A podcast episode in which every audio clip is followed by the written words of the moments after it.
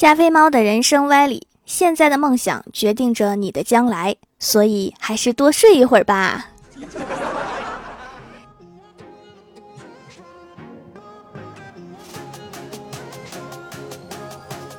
Hello，蜀山的土豆们，这里是全球首档古装穿越仙侠段子秀《欢乐江湖》，我是你们萌逗萌逗的小薯条。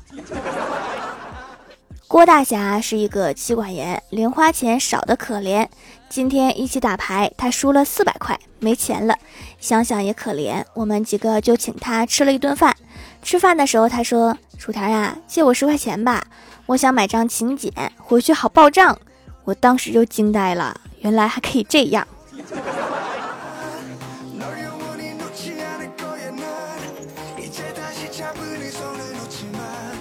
同事 A 说：“昨天晚上又被老婆骂了，真郁闷。你老婆对你怎么样啊？”同事 B 说：“我老婆对我很好，知道我没钱养不起她，就一直没有出现，坚持自己养自己。”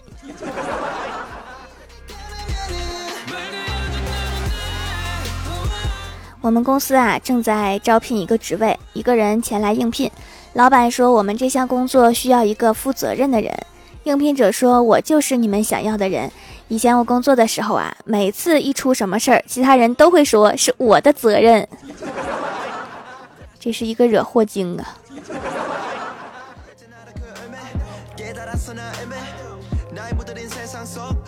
成功入职之后，李逍遥看了看他，说：“小伙子，今晚还加班吗？”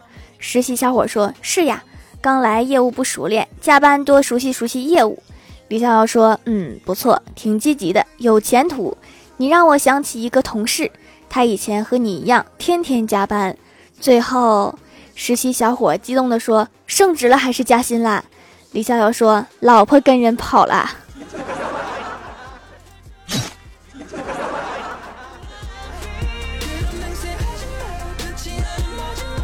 上班的时候，小仙儿拿着镜子照来照去，李逍遥看不下去就说：“看照妖镜呢。”小仙儿瞪了他一眼说：“什么妖？”李逍遥想都没想：“水桶妖，滚犊子！”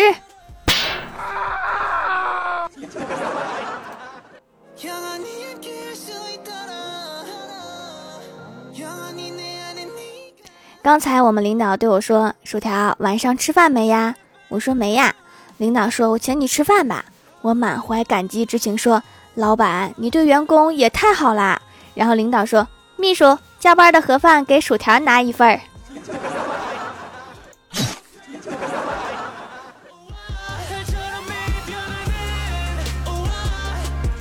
我们领导新来的秘书做事特别细致认真。第一天上班，他打扫了一个鸟笼，用了一个小时；清洗一个鱼缸，用了两个小时。然后他就问老板：“还有什么事儿要做呀？”老板说：“你带乌龟散散步去吧。”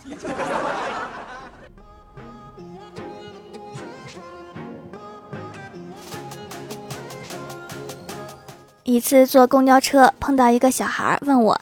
老弱病残的那个“弱”是什么意思呀？我没有搭理他，他又回头问他妈，他妈答道：“就是弱智的意思。”结果那个小孩环顾一周，对着我说：“姐姐，你坐。”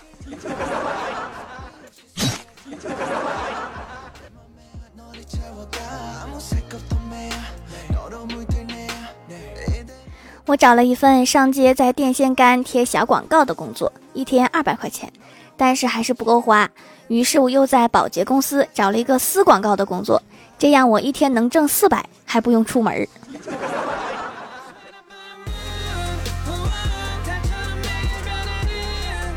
今天公司新来的妹纸对李逍遥说：“我以前一直觉得长得帅的没钱，有钱的长得丑，今天终于发现你两者兼备，真是好羡慕你啊！”李逍遥淡淡一笑，正准备潇洒的摆个 pose，随后他说。原来没钱的也可以长得这么丑呀！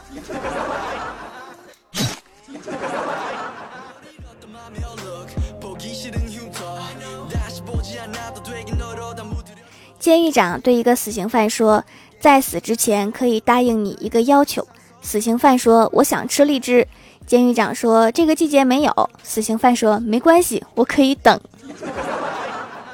别人等不了啊。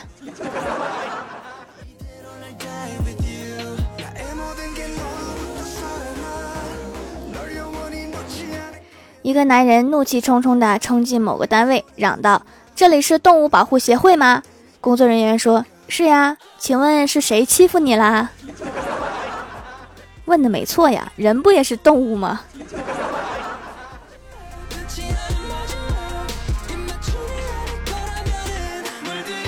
一只青蛙给牧师打电话，问自己的命运。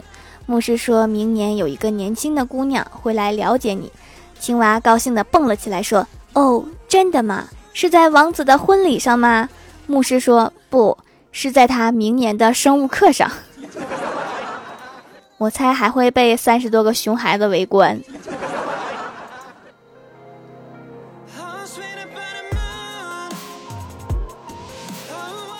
我们公司一个男同事说，昨天我做了一件最爷们儿的事儿，从我老婆钱包里面偷了五十块钱，买了一包软中华，在他面前跪着抽。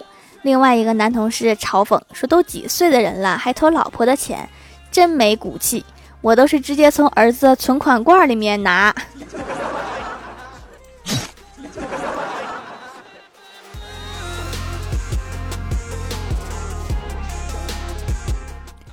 跟渣男分手快两个月了，偶然发现他还在用我的会员账号看视频和电视剧，于是我就悄悄锁定他的电视进度。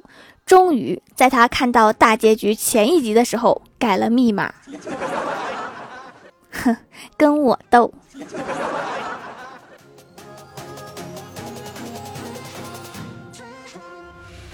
Hello，蜀山的土豆们，这里依然是带给你们好心情的欢乐江湖。点击右下角订阅按钮，收听更多好玩段子。在微博、微信搜索关注 NJ 薯条酱，可以关注我的小日常和逗趣图文推送，也可以在节目下方留言互动，还有机会上节目哦。下面来分享一下上期留言。首先，第一位叫做清源甜心，他说有一次一道题是细菌和动植物的关系是什么？本来填的应该是寄生和共生关系，有一个同学填的是相爱相杀。说的也对呀。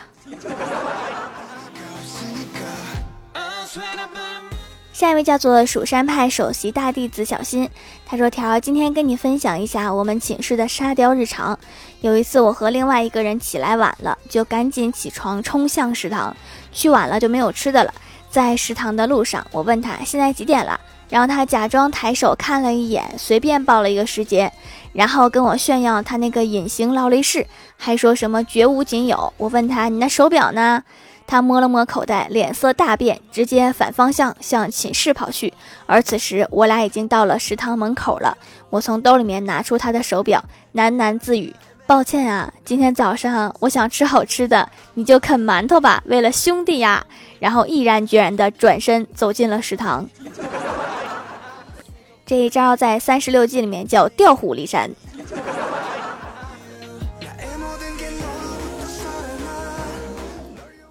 下一位叫做桃花妖，她说跟老公吵架，气得我呼呼的，跑院子里消消气。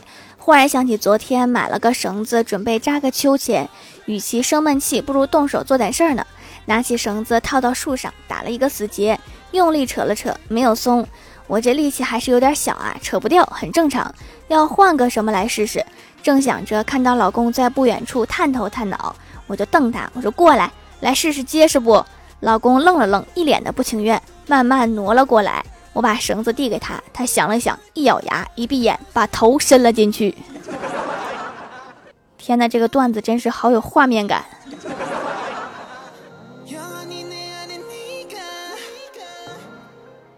下一位叫做明珠六号，他说：“条啊，这个段子一定要读。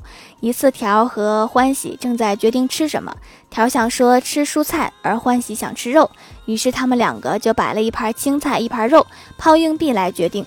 抛到菜时吃菜，抛到肉就吃肉。结果一抛，抛到了电话上。正当条想再抛一次的时候，欢喜就说：那还是打电话叫外卖吧。”对哈，这个抛硬币真是充满了周易的玄幻风格。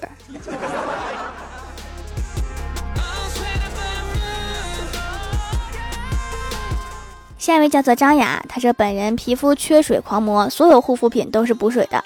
听到欢乐浆糊，我才发现手工皂可以补水。原来洗面奶无法补水，是因为没有天然甘油。果断下单参加买三送一，于是现在我从洁面到防晒全是补水的。看着皮肤吹弹可破的状态，终于舒坦了。你这也太缺水了，所以要少吃辣的、咸的，多喝水啊！光靠抹。这土豪啊，这是这得抹多少？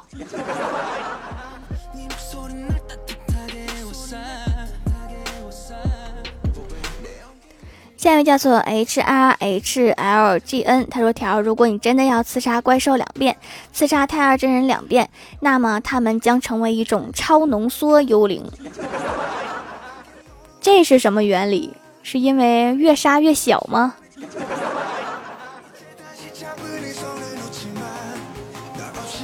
下一位叫做幸福的小泰迪，他说：“从前有一个人叫阿爽，他死掉了。出殡那天，他的家人哭喊：‘爽啊，爽啊！’路人不解，问道：‘你们爽什么啊？’家人痛哭流涕说：‘爽死了，爽死啦！’求读。这个名起的，听着就解恨。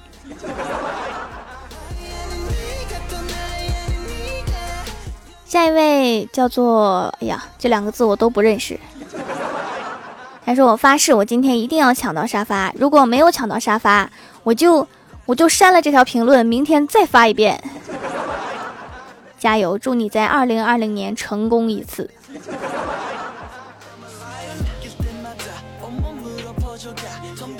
下一位叫做林南希啊，他说：“条下周期中考试，和同学聊，他竟然说要和月考一样，在微信群里面语音聊天对答案，钉钉视频会议，不要拍到嘴就好。我真是惊讶呀！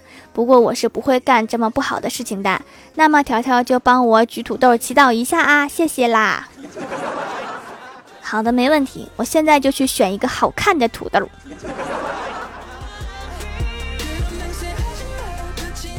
下一位叫做这字我不认识哈，他说什么时候更的呀？我居然没有看到更新提醒，留个段子吧。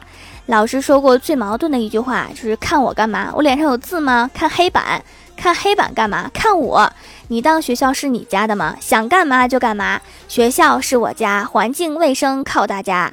另外，老师说过最没有用的一句话就是还没有进直播间的同学们快点儿。点订阅我的专辑就可以了哈，到时候会有提醒更新那个弹出提示。老师是直播的时候说的那句“还没有进直播间的同学们快一点的吗？”这是要凭空召唤的。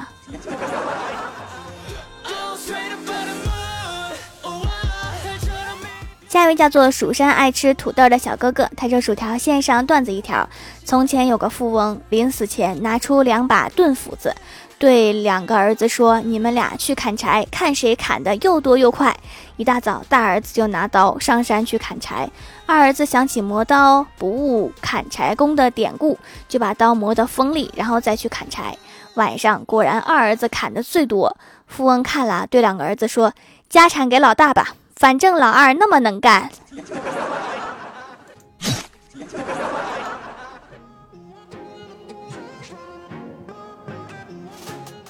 下一位叫做小雨，超可爱呀。他说：“条，你整天说你很帅，我都怀疑你是男的啦。只不过用了变声器，哈哈哈哈。有这种变声器吗？是领结形状的吗？是红色领结形状的吗？”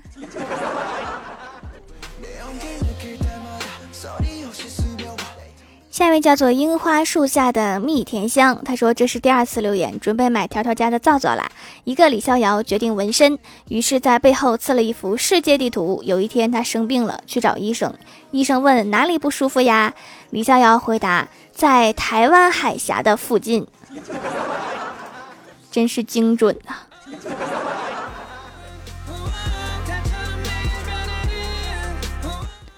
下一位叫做宁雪。围上，他说找了好几圈才找到掌门的店，鼻头的黑头太严重了，准备好好清洁一下。没想到效果还真好，洗了几次毛孔的脏东西就变少了。之前用鼻贴难以坚持，用手工皂每天洗脸就可以了。懒人必备护肤品，坚持就是胜利。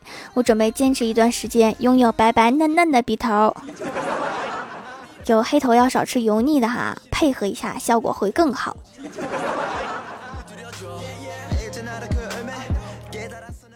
下一位叫做蜀山派小怪兽，他说有一天小明要去上课，他飞快地跑着，嘴里还嘟囔着：“快点儿，快点儿，要迟到啦！”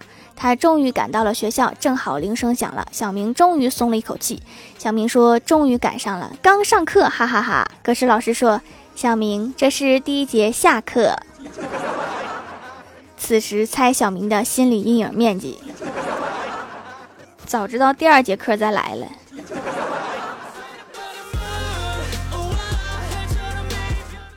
下一位叫做最可爱的皮卡丘，他说：“条儿，我又来了，一如既往留个段子，一定要读哟。问你为女人哭过吗？答哭过。问谁呀？我妈被打的老惨了，哭的嗓子都哑了。嗯，确实为女人哭过。”好啦，本期节目就到这里啦。喜欢我的朋友可以支持一下我的淘宝小店，淘宝搜索店铺“蜀山小卖店”，数是薯条的数就可以找到啦。以上就是本期节目全部内容，感谢各位的收听，我们下期节目再见，拜拜。